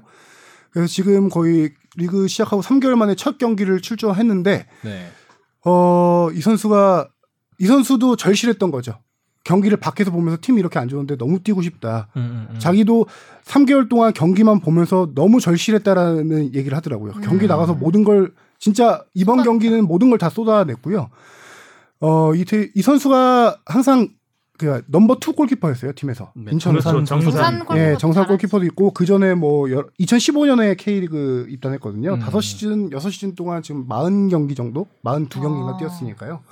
백업으로 뛰다가 지난 시즌에 잘했어요. 음, 음. 지난 시즌에 12 경기를 뛰었는데 마지막에 스플릿 나눈 다음에 선방쇼를 많이 펼치면서 음. 이 선수가 음. 조금 이제 이름을 알리긴 선- 선수고 올 시즌에 정산 골키퍼가 계속 주전으로 뛰다가 이제 부상에서 회복하고 정산 선수가 요새 조금 컨디션이 안 음, 좋아요. 음. 부상은 아닌데 컨디션 안 좋다 보니까 조성환 감독이 골키퍼 코치의 조언을 받아서 이 선수를 전격 투입했고 그 경기에서 이제 뭐 잘 맞아 떨어진 거죠. 음. 절실함과 팀의 절실함이 같이 맞아져서 이태희 선수는 요새 또 인천의 이번 승리에 뭐 바뀐 팀 분위기가 있다고 뭐 하던가요? 이- 이번에 승리할 수 있었던 어, 이유 같은. 아, 뭐 조성환 감독이 와서 어떻게 바뀌었냐라고 얘기를 제가 물어봤더니 일단 짧은 시간이기 때문에 전술이나 이런 선수들의 어, 스킬 트- 이런 게 크게 바뀌는 건 없는데 음, 음. 조성환 감독이 워낙 동기부여를 잘하는 감독이거든요. 음. 선수들에게. 또 제주 시절부터도 그랬다고 그렇죠. 하더라고요. 제주 시절에 준우승할 때도 선수들 워낙 동기부여 잘하는 감독인데 그 선수들과 다음에는 왜 그랬을까요? 때만 기억합시다. 아, 선수들의 선배들을 썼나 동기 안 쓰고 오히려 축구 얘기를 잘 안 한대. 선배 부여를 하셨나 보구나. 선수들 선수한테 축구 얘기를 별로 잘 안 하고 음. 기본적인 생활 얘기. 아. 그 아. 축구에 집중할 수. 있는 방법을 축구 얘기를 안 하면서 만들어주는 거죠. 음. 경기에 집중할 수 있게. 약간 그런 동기부여를 잘해주는 감독이고요. 뭐 공부하라 그러면 공부하기 싫을 수 있잖아요. 아. 네. 음. 아까 이태희 선수 얘기 뭐 나왔으니까 계속 좀만 해보면은 아까 세징야 선수 얼굴 세이브 있잖아요. 네네네. 그거에 대한 인터뷰를 했었는데 그것도 재밌는 게 어우, 정말 세게 맞았죠. 네. 음. 세징야 선수의 슛이 골키퍼가 이런 얘기 하기 쉽지 않은데 솔직해요. 아 솔직히 세징야 슛 너무 세서 너무 무서워요 이러더라고요. 아. 세징야가 굉장히 활발하게 슈팅도 날리고 그- 굉장히 저돌적으로 파고들고 그랬었는데 그런 와중에도 어쨌든 다 막아냈어요. 음. 가까운. 그 당시에 세징야가 드리블 돌파를 해서 골키, 골대 앞까지 와서 슈팅을 했잖아요. 음. 네. 근데 슈팅이 무서우니까 잘 보고 있다가 약간 드리블이 약간 길더래요. 그래서 각을 좁혀서 앞으로 나갔는데 그게 연결을 40m 몰고. 들어왔어요. 네, 네, 맞습니다. 네. 차라리 슛을 안 주려고 잡으려고 했던 건데 슛을 해서 얼굴 맞은 거죠. 음. 무서웠는데 얼굴을 맞은 거죠. 그 원래 동네 축구에서는 골키퍼 가까이 때 세게 차면 반칙이라고 그러거든요. 맞아. 이 살살 차야 돼. 이러면서. 얼굴 맞춤 반칙, 네. 경고, 경고. 그리고 슈퍼 세이브 중에 또 하나가 정승원 선수의 중거리 슛. 어우, 기가. 아, 그렇죠. 진짜- 30m 네. 거리 됐죠. 그러니까요. 그리고 또 이태희 선수 얘기로는 아 그 정도 먼 거리에서 올 거라 생각 못 하고 가만히 있다가 점점 공이 가까이 오는데 골대로 오더래요. 음. 그래서 손 일단 손 뻗고 보자라고 해서 손을 뻗었는데 자기도 손에 맞은 줄도 몰랐대요. 살짝 아. 스쳤죠. 네. 어. 얼떨결에 맞아가지고 자기도 신기했다. 그렇게 음. 얘기해. 어. 되게 솔직하더라고요. 이런 걸 좀 꾸며서 이렇게 얘기할 수도 아. 있는데 골키퍼 처음 해본 선수처럼. 그러니까 처음 듬직한 인상보다는 손을 귀엽게. 어 맞았나? 맞았어요. 어. 어쩌다 보니 얼굴로 어, 막았어요. 약간 얼굴로 이렇게. 왔네. 네. 어. 근데 인천 귀여우시네요. 그렇죠. 인천 선수들 이날 경기 제가 처절한 승리, 절실함, 간절함 이런 거를 좀 얘기하는 이유가 경기력은 사실 좋지 않았습니다. 음, 음. 경기력은 완전 일방적으로 밀렸던 경기였죠. 슈팅 수만 그렇죠. 보더라도 그렇고. 근데 이전 경기 성남전에 비해서 선수들이 얼만큼 절실하게 뛰었냐는 걸 제가 스탯을 하나 뽑아왔는데요. 태클 수가 일단 대구와만 비교해도 대구가 태클을 3개 했는데 인천이 18개를 했습니다. 야. 무지하게 거기다- 달라붙었구나. 그렇죠. 볼 차단도 대구가 35개. 대구가 워낙 볼 차단 많이 하는 팀이에요. 음. 차단해서 역습으로 나간 팀이잖아요. 근데 인천이 볼 차단을 41개를 합니다. 음. 대구가 잘하는 거를 인천이 더 잘했다 이날은. 음. 이런 얘기고요. 성남전에서 인천이 태클을 7개 했습니다. 이날 경기 음. 18개. 어. 두배 이상을 했다는 거죠. 그래서 이 선수들이 정말 어느 정도 뛰었냐면은 수비수 김현수 선수는 쥐가 났어요. 딴때 음. 같으면 쥐나면은 누워서 뭐 동료들이 이렇게 다리 쭉쭉 펴주는 음. 스트레칭 해주잖아요. 음. 아예 골대 뒤로 걸어, 기어 나와가지고요. 음. 의료진 스태프를 불러가지고 바로 침을 맞습니다. 아. 침을 그 쥐난 거 풀어주는 침이 있어요. 음. 바로 풀어져요. 어, 그또 아무도 피를 통하게 하면 그죠. 풀리니까. 양다리에 침을 맞고 그대로 뛰어 들어가요. 경기장에. 근데 경기장에 뛰어 들어갈 때 그 뭐죠? 이 스타킹이 중계 장면에 잡혔는데 다 피가 나요. 침을 맞아가지고. 아, 여러 대 맞은 거죠. 네. 음. 그리고 머리에 공중볼 경합하다가 머리에 피 네, 나고 당- 분대 네. 나고 뛰고 그런 모습들을 보면서 이태희 선수가 뒤에서 선수들 보면서 자기가 울컥했대요. 그래서 더 이상 먹히면 안 되겠다. 음. 전반에 골 넣고 하프타임에 넣어서 선수들끼리 약간 이런 얘기를 했대요. 우리 오늘 아니면 진짜 안 될 것 같다. 오늘 죽자 살자 뛰자. 사실 인천에 그 전에도 했다고요. 계속 선제골 넣고 뭐 비기고 지고 네. 이랬잖아요. 뒤에 네. 약하고 그러니까 이래가지고. 최근에 경기력이 조금씩 좋아지고는 있었는데 꼭 이기지 못하는 경기를 네. 했었는데 이 경기는 어, 네. 정말 침 맞고 네. 제대로 음. 일단 첫 승을 거뒀습니다. 이러고 다음 경기가 수원이니 아이고 그렇죠. 아유. 장난 아니겠네요. 그러니까 수원도 급한데. 침을 하나, 침을 하나씩 자, 차고, 차고 어, 이미 출발 시작할 딱 때부터. 차고 아 그렇군요. 참 인천이 앞이 보이지 않았 었는데 일단 또 참 그 일단 이기고 나니까 네. 승점 6점 차가 그렇게 크게 보이지가 않아요. 한- 그렇죠, 그렇죠. 그죠? 저 아래에 있었던 어, 것 같은데. 또 다음 경기가 네. 수원이라고 하니까 어 이거 뭐 한두 경기 더 잡으면 하면은? 충분히 잔류가 그쵸. 가능하겠다. 사실 지난주까지만 해도 인천의 잔류는 거의 힘들어 보였잖아요. 음. 그렇죠. 근데 조금 아쉬운 게 뭐냐면 부상자가 너무 많아요. 성남전에서 포백 쓰고 이번 경기에 쓰리백 썼는데 부상 선수가 너무 많아서 수비에 음. 부상이 너무 많아서 어쩔 수 없이 선택을 한 어. 거기도 하고 음. 조성환 감독이 워낙, 쓰리백 제주 시절에 쓰리백으로 준우승했던 팀이거든요. 음. 쓰리백을 좋아하는 감독이기도 하고 했는데 지금 마하지가 사실상 거의 시즌 아웃됐습니다. 아, 부상으로. 크다. 거기다 김호남 공격의 핵 음. 김호남 수비의 핵 이재성 뭐 박대한 선수들이 다 지금 부상으로 빠졌어요. 그래서 성남전과 비교해서 이번 대구전에 베스트 11이 다섯 명인가 여섯 명이 바뀌었거든요. 음. 이게 어떤 전술적인 변화보다 부상자들이 빠지면서 그렇게 많이 됐어요. 음. 이 선수들이 이제 수원전 부상자가 많은 상황에서 얇은 스쿼드 참 많이 힘든 싸움이 될 것 같긴 해요. 지금 음. 날씨도 더워졌고요. 음, 그러니까요. 더 힘들잖아요, 지금은. 그렇죠. 아, 또한 번의 처절한 싸움이 네. 펼쳐질 것 같습니다. 네. 음. 자, 그리고 전북과 울산. 울산과 전북은 여전히 승점 1점 일점 차를 차. 유지하면서 야, 아, 잘 나가고 진짜. 있는데 전북의 구스타포하고 바로 처음으로 이제 선발 출전했는데 동시 선발 충격 예, 처음 한 경기죠. 충격적이었죠. 이, 이 팀은 전북은 궤도에 완전 올라왔다라고 딱 봐야 될 것 같아요. 음, 흐름을 제대로 타는 거죠. 그렇죠. 각 선수들이 영입한 선수들이 자기의 역할을 다 해주고 있는 거잖아요. 네. 구스타보 골 넣고 음. 있고 바로 선수 도움. 치달하면서 도움 크로스 이 선수 크로스가 상당히 진짜. 좋던데요? 왼발 아, 크로스가 그냥 손으로 이렇게 네, 던져서 것 거의 같아. 진짜 택배야. 아, 감기는 각이 진짜 네. 예술이더라고요. 아니, 빠르고. 네. 지금 도움 두 개를 했는데 둘 다 왼발 크로스였거든요. 왼쪽 음. 측면에서.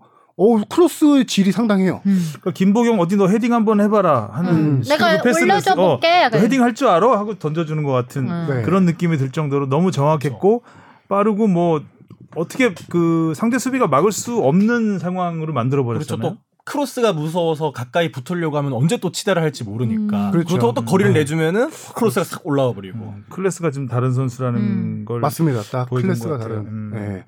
근데 저는 이 얘기를 하고 싶어요. 그 이 두 선수가 들어오면서 팀의 전체적으로 시너지 효과를 내고 있는데 한 가지 이 선수에게 조금 미안한 얘기지만 조규성 선수의 설자가 너무 아. 없어졌어요. 아. 음. 근데 이거는 팀에는 팀에는 조규성 선수 얘기를 해보자면 최전방도 쓰고 위, 저 양쪽 측면 공격수로도 섰었어요. 네. 이두 선수가 영입되기 전에.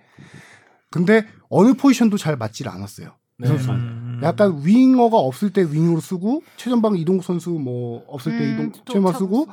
그러다가 지금 확실하게 최전방 구스타보 들어왔죠. 음. 윙어 지금 바로, 바로. 있죠. 오른쪽에 한교원 있죠. 네. 그러다 보니까 지난주 우리 전화 인터뷰했던 김보경 선수도 제 포지션을 찾았다라는 느낌이라고 했잖아요. 음. 중앙으로 들어오면서 음.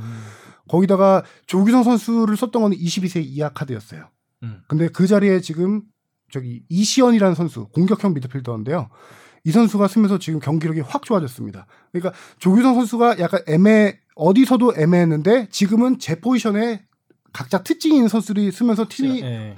조직력이 좋아지고 음. 지금 확 완성됐다라는 음. 느낌을 딱 받는 거예요. 음. 저도 이번 경기 마지막에 이제 조규성 선수가 교체 투입되면서 음. 어, 플레이를 했었는데 마지막 그 부분에 또 경고를 받았어요. 불필요한 경고가 네. 있었거든요. 손을 이렇게 잡아 끄면서 아 그거 보면서 또 이렇게 마음이 급한 급해서? 게 이게 또 한편으로 음. 보이는 것 같아서 좀 그렇죠. 안타까웠어요. 안타깝죠. 네. 한국 축구를 이끌어가야 될 선수인데 지금 네, 염색도 뭐 이쁘게 했던데 포지션 아, 때문에 애매하죠. 노랗게 염색했더라고요.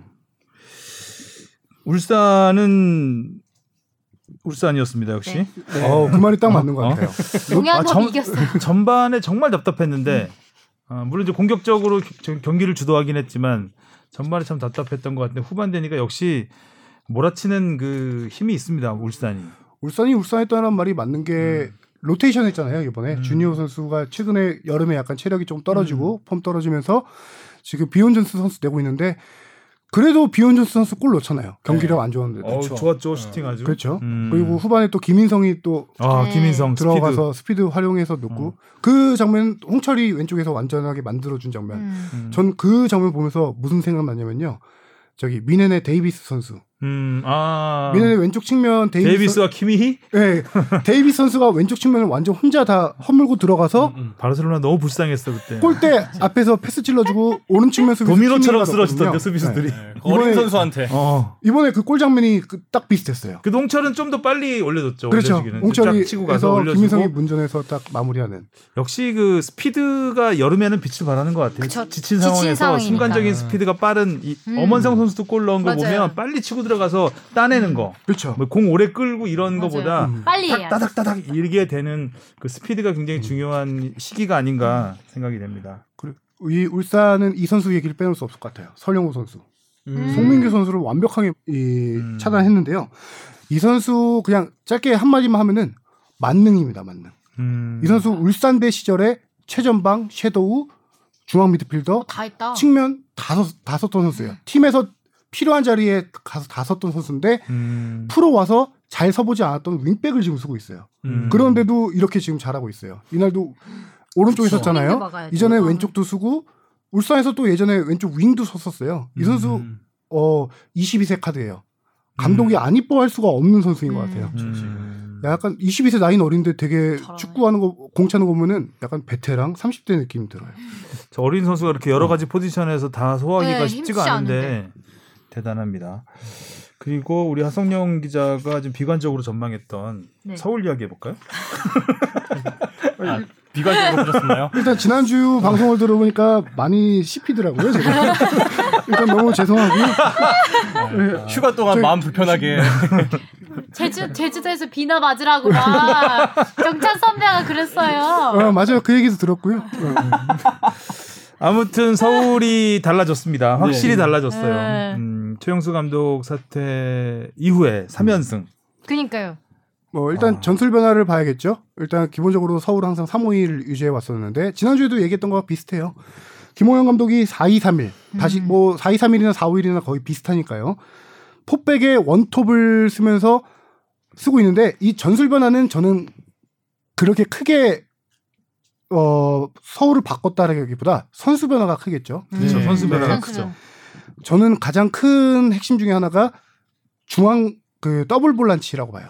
그 전에는 음. 쓰리백을 쓰면서 그 위에 오스마르를 세웠어요. 음. 오스마르 혼자 원볼란치를 쓰면서 쓰리백을 구축하기에 약간 너무 헐거웠던 느낌이 있었어요. 그래서 음. 최다 실점 팀이었잖아요, 서울이. 음. 음. 지금 더블 볼란치로 바꿨습니다. 네. 그 더블 볼란치를 김원식과 정현철 선수가 서요. 음. 이 두 선수가 워- 최용수 감독 시절에 수비형 미드필더도 섰지만 센터백으로도 많이 썼던. 네네. 당시에 뭐 부상이 많았기 때문에 그런 것도 있었는데 이 선수들이 제 포지션을 찾게 된 거죠.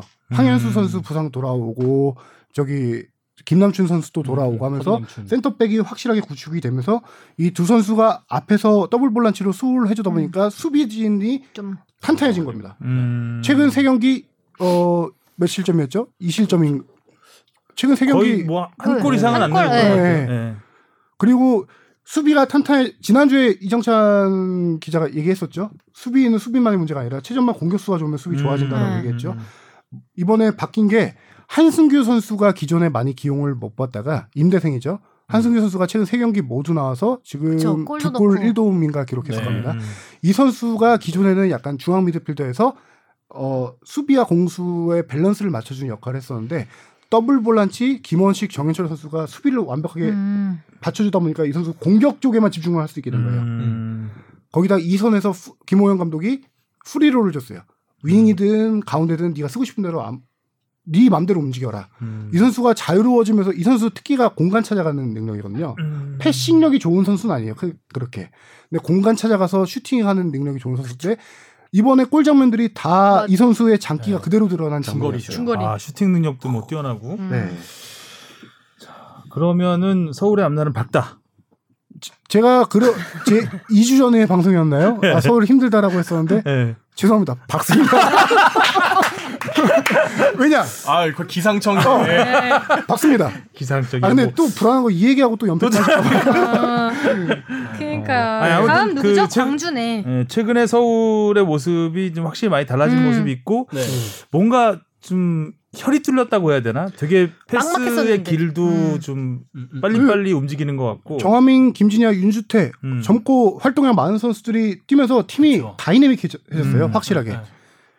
그리고 제가 전망이 밝다라고 한 거 그래도 뭐 하나 근거는 돼야 되니까 음. 너무 뻔한 근건데 기성용 선수가 돌아온다라는 돌아온다? 음. 건데 왜 그러냐면은 기존 3백에서 기성용 선수의 역할이 약간 좀 애매해요. 맞아요. 근데 기성용 선수가 가장 최적의 포지션은 더블 볼란치의 볼란치. 한 자리를 맡는 거거든요. 음. 그게 4-2-3-1 전형 또는 4-5-1 전형이에요. 지금 팀이 그렇게 바뀌었어요. 음, 음, 음. 포메이션이.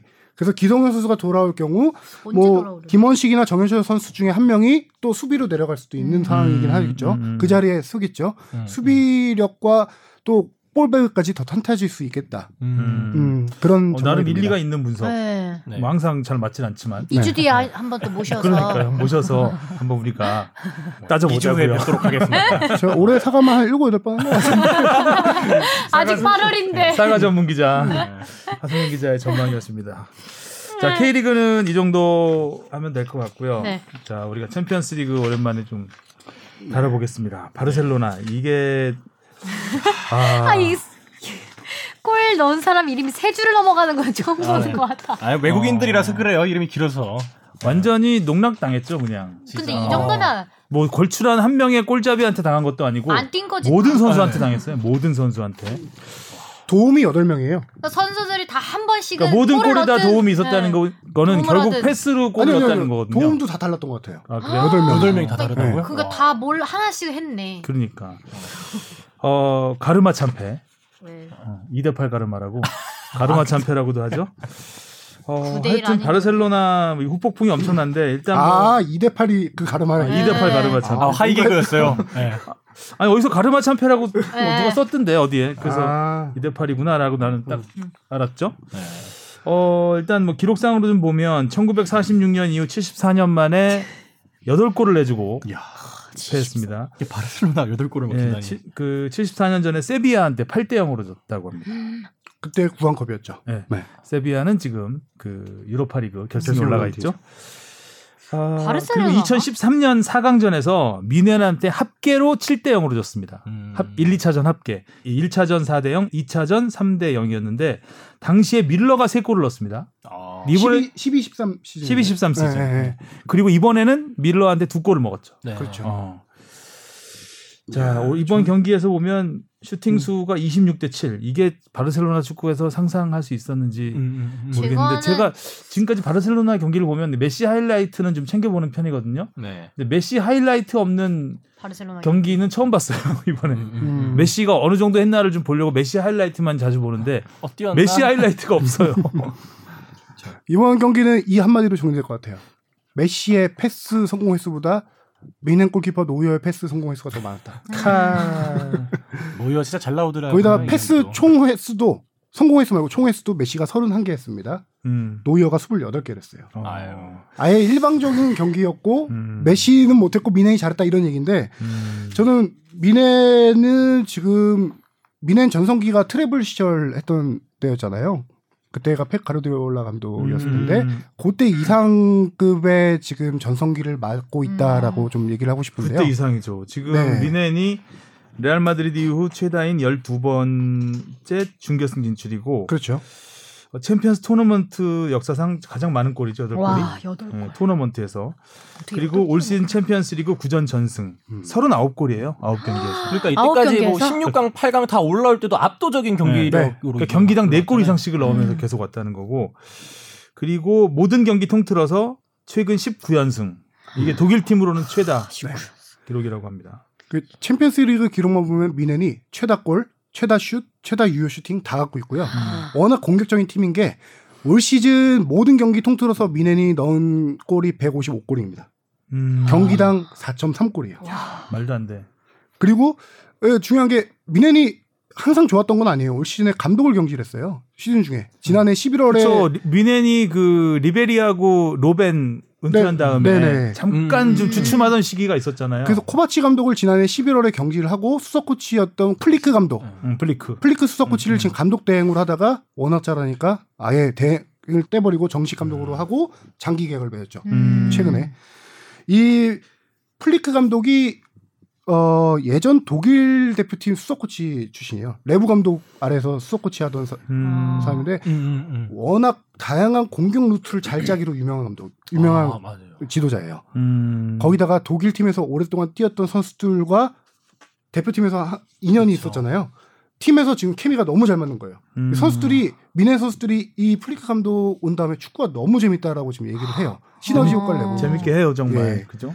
그러니까 그런 그 찰떡궁합이 됐네. 네. 음. 전술적인 움직임 그런 공격 루트가 다양하다고 느낀 게 이 음. 선수들이 패스를 주면은 당장 자기가 어디로 갈지 다 아는 듯한 느낌을 받았어요. 이렇게 그래서 뭐 패스 이루어지는 것도 3초 내로 짧게 짧게 주고 받으면서 어느 순간 골대 앞에 음. 있고 어느 순간 골이 들어가 있는. 역시 현대 축구는 스피드다라는 네. 걸 보여준 것 같고 저는 또 하나 느꼈던 거는 그 러시아 월드컵 때도 사실상 점유율 축구가 망했잖아요. 네. 어, 점유율 네. 축구의 한계를 보여주면서 뭐 스페인이니 뭐다망그볼 끄는 음, 팀은 다 다 망했어요. 망했- 패스 짧은 패스 위주로 가는 팀은 다 망했는데 이번에도 그거를 다시 한번 보여준 것 같다라는 생각이 들고 또 이 다음 날 열렸던 맨시티도 마찬가지입니다. 음. 바르셀로나 지금 축구가 과르디올라가 만들어 놓은 그 그렇죠. 시스템이잖아요. 그러니까 거의 바르셀로나하고 맨시티 색깔이 굉장히 비슷한 팀인데 점유율 예, 축구. 예, 점유율 네. 축구가 완전히 폭망했다. 음, 음. 미네 저 맨시티는 역습에 망했고 음. 바르셀로나는 스피디에 망했고 음. 어, 그런 새로운 그 현대 축구의 트렌드를 보여준 게 아닌가. 축구계에서 나오는 말이 있어요. 축구 전술 10년 주기라고 있어요.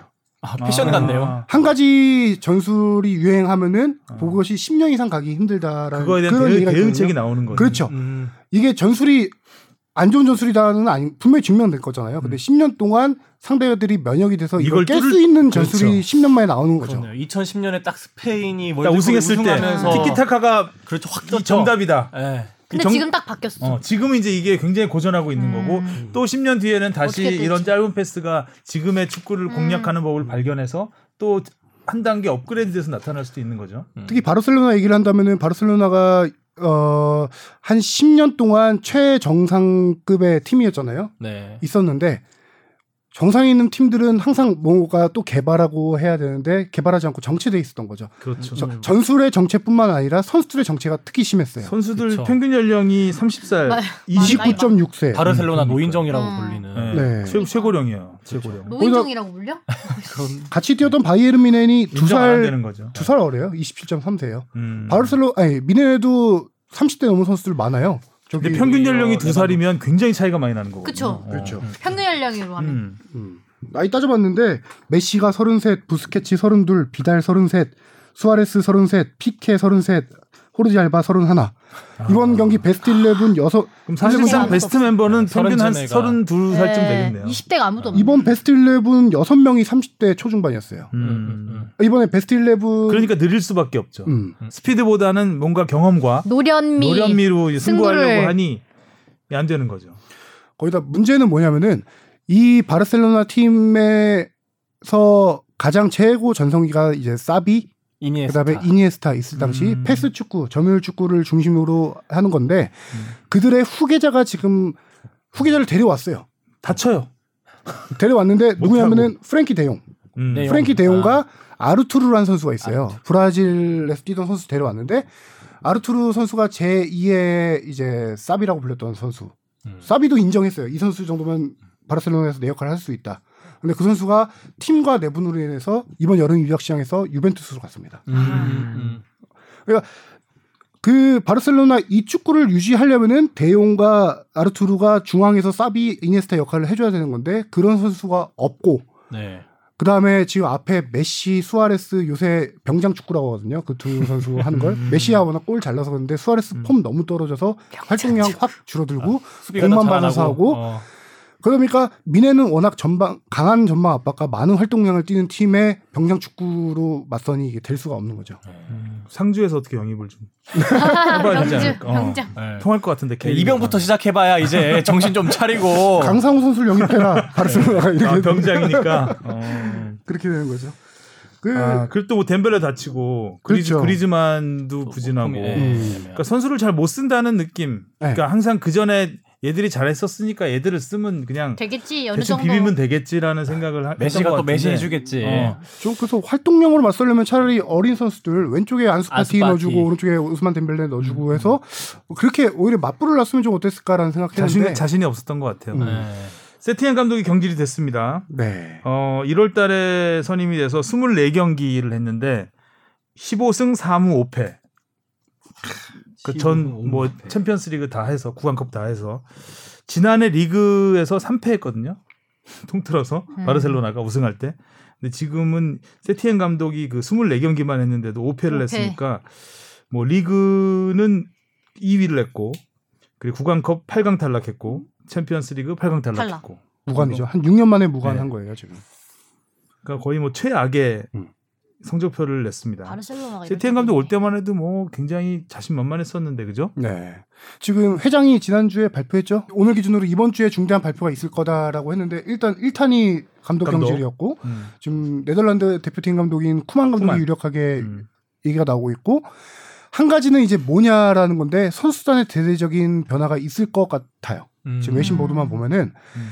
외신 메시도 떠나겠다고 하는 네. 판국이니까 메시도 떠나겠다라고 했는데 외신 보도에서 지금 네 명 빼고 다 살생부가 있다라고 하는데 그 네 명에 당연히 메시 포함되죠. 음. 그 네 명이 누군지 봤더니 슈테겐 골키퍼, 메시, 음. 그다음에 슈테겐 이번에 넉 나갔잖아. 태호 이 정도면 와, 잠깐 누구였더라? 그냥 들어가고 저- 싶었을 것 같아. 그러니까요. 저거 하는데 아 데용, 데용 데용하고 저기 수비수 랑글레 음. 이렇게 네 명 빼고는 다 팔 수 있다라는 전망이 나오고 있어요. 이게 음. 어떤 의미냐면은 바르셀로나에서 부스케츠와 피케를 팔 수 있다.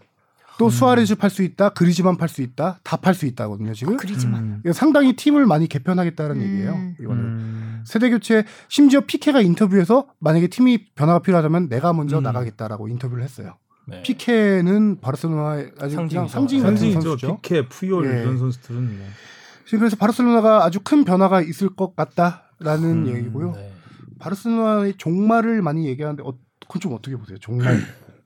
정말 까지는 안 가지 않을까요? 종말이 옛날 드라마 주인공이었는데 팀은 어. 계속 있긴 하겠죠. 바르셀로나니까 네. 언제든 다시 네. 일어설 거라고 바로 설 거라고 생각을 하고요. 음. 그렇죠. 어 이제 쿠만 감독이 과연 어느 정도 검증이 됐는지 제가 음. 보니까 굉장히 많은 팀에서 맡았던데 네. 이 선수가 바르셀로나의 선수 시절에는 1989년부터 95년까지 오래 6 뛰었죠. 시즌을 7 시즌을 뛰었죠. 192경기에서 67골. 음. 나름 뭐 바르셀로나에서는 주전 골잡이로서 활약을 했습니다. 자 그럼 감독으로서 보면 되게 많은 팀을 맡았어요. 뭐 에인트호벤, 페예노르트 네덜란드에서 맡았고 그다음 발렌시아, 사우스햄튼, 에버튼 지금 네덜란드 국가대표 감독하고 있고 타이틀을 보면 스페인에서는 2008년 발렌시아의 구강컵 우승이 딱한번 음. 있더라고요. 음. 근데 이때 구강컵 우승을 했는데 발렌시아가 15위등인가 했어요. 리그에서는. 그래서 성공한 걸로 보기 어려운 딱히 감독으로서는 크게 성공한 다고 보기 어려운 상태이기 때문에 2008년이죠. 2000, 예, 네, 2008년. 그래서 좀 과연 팀을 새로 개편하는데 음. 예, 적합한 인물이냐라는 부분은 조금 물음표가 있을 것 같고 포체티노도 뭐 그렇죠. 뭐 후보로 거론이 네. 되고 있습니다. 포체티노는 포체티노가? 다 요즘 웬만하면- 뭐 웬만한 팀은 감독, 다 바- 나와요. 감독 잘리면 바로 포체티노. 예전에 그 프로야구에서 김재박 감독 그 항상 후보에 들었거든요. 모든 팀 감독 후보에. 음. 단골 손님이. 그러니까 기자들이 믿고 쓰는 후보예요. 아. 그러니까 무조건 잘 모르면 김재박 감독이 후보로 거론되고 있다. 뭐 이런 식으로 쓰면 크게 틀리지 않는 음. 것처럼 지금 포체티노는 모든 네. 팀의 유벤투스도 예, 나오고 뭐. 음, 거론이 되고 있습니다. 짧게만 하나만 좀 언급 재밌는 게 있어서 언급하고 싶은데 외신에서 좀 분석한 것 중에 하나가 바르셀로나가 지금 왜 이렇게 조금 많이 안 좋냐라는 것 중에 하나가 그 유소년 팀 있잖아요. 네. 라마시아. 라마시아의 붕괴를 좀 꼽고 있는데 거기에 이승우 선수가 포함돼 있죠. 아, 아. 내보낸 것. 아니요 내보낸 게 아니라 그럼? 당시에 해외 유망주 10명을 18세 이하 선수 10명을 영입하면서 당시 징계를 당합니다. 이 선수들을 3년 동안 경기 뛰지 못하게 했죠. 이승 선수가 그래서 어렸을 때 못 뛰었잖아요. 그 당시에 2015년에 3년 동안 출전 정지시키면서 그 나이 때 이제 유망주들이 많이 못 올라온 케이스. 아. 원래 바르셀로나가 유스팀에서 그렇죠. 올리고 좀 좋은 선수들 몇 명 사서 이 팀을 만드는 팀인데 아래서 올라오는 게 없어서 음. 없으니까. 지금 팀이 많이 이렇게 세대 교체가 안 되고 망가지고 있다라는 분석이 있더라고요. 그래요. 세대 교체 요즘, 안 요즘에는. 정말 유스 시스템이 굉장히 중요한 중요. 것 같은데 뭐 K리그도 마찬가지잖아요. 그렇죠. 네. 밑에서부터 키워 올리는 음. 선수들이 팀의 주축이 되는 경우가 많은데 그게 붕괴가 돼 버리면 음. 계속 돈으로 이렇게 선수 사서. 메꾸다 보면 음, 음. 어, 한계가 재정적 있는, 난도 음, 오고. 세대 교체가 안 되잖아요. 그럼 음. 비싼 선수들만 있으면 세대 교체가 안 되잖아요. 그렇죠. 그 선수들 뛰게 해주려고 유스팀 선수들도 못 못, 뛰는 뛰게 거니까. 하고. 어. 맨시티 얘기도 짧게 네. 해봐야겠죠. 음. 어, 맨시티 얘기는 펩 가르디올라 감독의 실패작이죠 이번 경기는. 아 완전 실패작이죠. 예. 왜 쓰리백을 썼을까? 음. 이거는 저는 명장병이라고 좀 봅니다. 아, 내가 명장병. 아까는 병장병, 지금 명장병. 명장병. 왜냐면은 아니 맨시티가 기존 포백으로 잘하던 전술이 있는데 그걸로만 나갔어도 저는 2대 0, 3대 0 충분히 이길 수 있을 거라고 생각하거든요. 근데 펩 가르디올라 감독이 명장병이라는 게 뭐냐면은 뭔가 보여주고 싶었던 거예요. 뭔가 나는 할수 자기는 있다. 어, 난 전술적으로 이렇게 쓰는 사람이다라는 걸 며칠 연습하고 나갔대요. 나갔는데 선수들이 심지어 경기 도중에 감독한테 와서 얘기를 해요. 음. 선수들이 야 그런 이럴 때 일로 가요, 일로 가요. 그런 느낌이었어요. 감독님 도저히 이 전술 3백 이거 아닌 것 같아요. 선수들이 카일 워커가 와서 얘기하고 또 누가 와서 얘기하고 몇 명 얘기하더라고요. 그런데도 55분에 돼서야 후반에 도저히 안 되겠다 싶어서 다시 포백 원래 전술로 돌아갔습니다. 늦지. 55분에 마레즈를 넣으면서 투톱을 쓰리톱으로 다시 바꾸면서 원래 모양으로 돌아갔고요. 음. 그게 어느 정도였냐면은 55분 까지 슈팅 5개 그쳤습니다. 심지어 전반 30분까지 슈팅을 아예 못했어요 맨시티가. 음. 그러다가 전반 이거 55분까지 그런 슈팅 5개 했는데 나머지 원래 전술 433으로 돌아온 다음에 나머지 35분 동안 슈팅 13개를 합니다. 아, 과르디올라 감독이 안 되는 걸 알면서 이거 고집을 왜 부렸던. 왜 그랬을까? 네. 나는 이렇게 해서 혹시 지난번에 그 16강전에서 레알 마드리드 깬 다음에 지단 감독하고 경기 끝나고 둘이서 얘기했잖아요. 네. 그때 지단이- 지단이 쓰리백 어. 한번 써봐. 약간 이 명장병 그래? 그럴까? 너 정도는 쓰리백 한번 써줘야 돼. 뭐 이랬을 야거 언제까지 아닐까요? 팀빨 소리 들을 거야. 한번 써봐. 어, 명장 소리 들어야지. 아, 상대적으로 안타깝네요. 상대적으로 리옹 리옹이 원래 3백 쓰는 팀이거든요. 음. 리옹이 유벤투스 만나서도 3백으로 재미봤던 팀이고 음, 그래서 리옹 감독은 경기 중에 표정 잡힌 게 있는데 음. 좀 웃고 있더라고요. 아, 야 이거 숟가락만 얹으면 되겠는데 약간 이런 느낌이었어요. 어. 펩이 팀이 차려주고, 자멸을 어. 해주니까. 지단이 차려놓은 밥상에. 네. 그니까요. 딱 맨시티 어. 맨시티 그 3백으로 바꾸고 올려놓으니까 뒷공간 리옹 침투해가지고 그냥 골 바로 바로 넣잖아요. 첫 골도 후방에서 롱패스 넣어서 넣고. 그러니까요. 그리고 또 뭐 이. 경기에서 가장 많이 회자됐던 장면이 스털링이 스털링의- 하늘로 날려버리는 그 와, 패스 찬스 진짜. 그거는 어, 야구부 생각도 좀 나고. 야, 얘 야구구나. 예. 최용수 그 감독이 이상이었죠. 아, 최용수 감독이 여러 명이 하는- 감독이 생각나고. 네. 빠. 그 이후로 진짜 팀이 한 번에 무너져 버리는 느낌이 있었죠. 스털링이 많은 이들을 소환했죠. 아, 스털링 정말 뭐 야구 중계도 소환시키고 넘어갔어요. 그건 어떻게 말로 설명할 수 없는 왜 그랬을까? 그러니까. 바운드가 일부러. 하지 않는 이상 예. 그게 뭐 수비수가 달라붙은 상황도 아니었고 왜 그랬을까만 남은 경기. 음. 네. 맨시티는 8강 저주죠. 세 시즌 연속 8강에서 탈락하는. 음. 지난 참- 시즌은 토트넘한테 지고 그렇죠. 그 전 시즌엔 음. 리버풀한테 졌고 음. 토트넘한테 지고 이번엔 리옹. 그래서 이 4강 대진표가 제일 재밌는 것 같아요. 오랜만에 진짜 프리미어 리그 팀도 없고 라리가 팀도 없고 세리아 A 팀도 없는. 진짜. 아 그래도 내심 네. 그러니까 맨시티는 좀 올라갔으면 조금 더 다채로운 팀을 볼수 그렇죠. 있는 느낌도 예. 나고 그렇죠. 좀더 어, 명장병은 아니지만 이제 고급 축구를 네. 볼수 있는 그야말로 강대강 사실, 네. 사실 바르셀로나가 그 정말 강대강으로 붙어서 그렇지 약간 조금 겸손하게 전술을 짰으면 여덟 골은 안 먹지 않았겠습니까? 그러니까, 가- 그러니까 강팀이 강대강으로 붙었을 때 8대 2가 날 수 있다라는 걸 보여줬잖아요. 음, 음, 음. 어찌됐든 경기가 뭐 바르셀로나가 수비 수비만한 것도 아니고 그런 어떤 점유율에서는 바이에른 뮌헨이 조금 앞서긴 했지만 거의 5대5 비슷하게 갔, 갔거든요. 점유율에서는 그렇기 때문에 서로 뭐 움츠리지 않고 그야말로 그 복싱으로 말하면 그 잡지 않고 네. 그야말로 그냥 펀치 펀치 대결을 펼치다가 8대 1로 그냥 깨진 건데 그런 대결을 또볼수 있지 않았, 않을까 라는 음. 생각을 했었는데 아, 맨시티랑 미넨이랑 붙으면 예. 그렇죠. 근데 이제 리옹이 올라오면 아무래도 리옹이 움츠리겠죠. 아, 많이 움츠리죠. 움츠리고 이제 한방 역습을 노리겠죠 또. 그렇게 되면 미넨의 화력도 뭐 그렇게 여덟 골 음. 그런 그런 화력을 마음껏 뽐내기는 쉽지 않은 경기가 될 수 있을 것 같다는 생각을 해봤습니다. 자 오늘 이야기는 여기까지 하면 될 것 같고요. 수고하셨고요. 다음 주에 다시 만나겠습니다. 네. 수고하셨습니다. 안녕. 고맙습니다.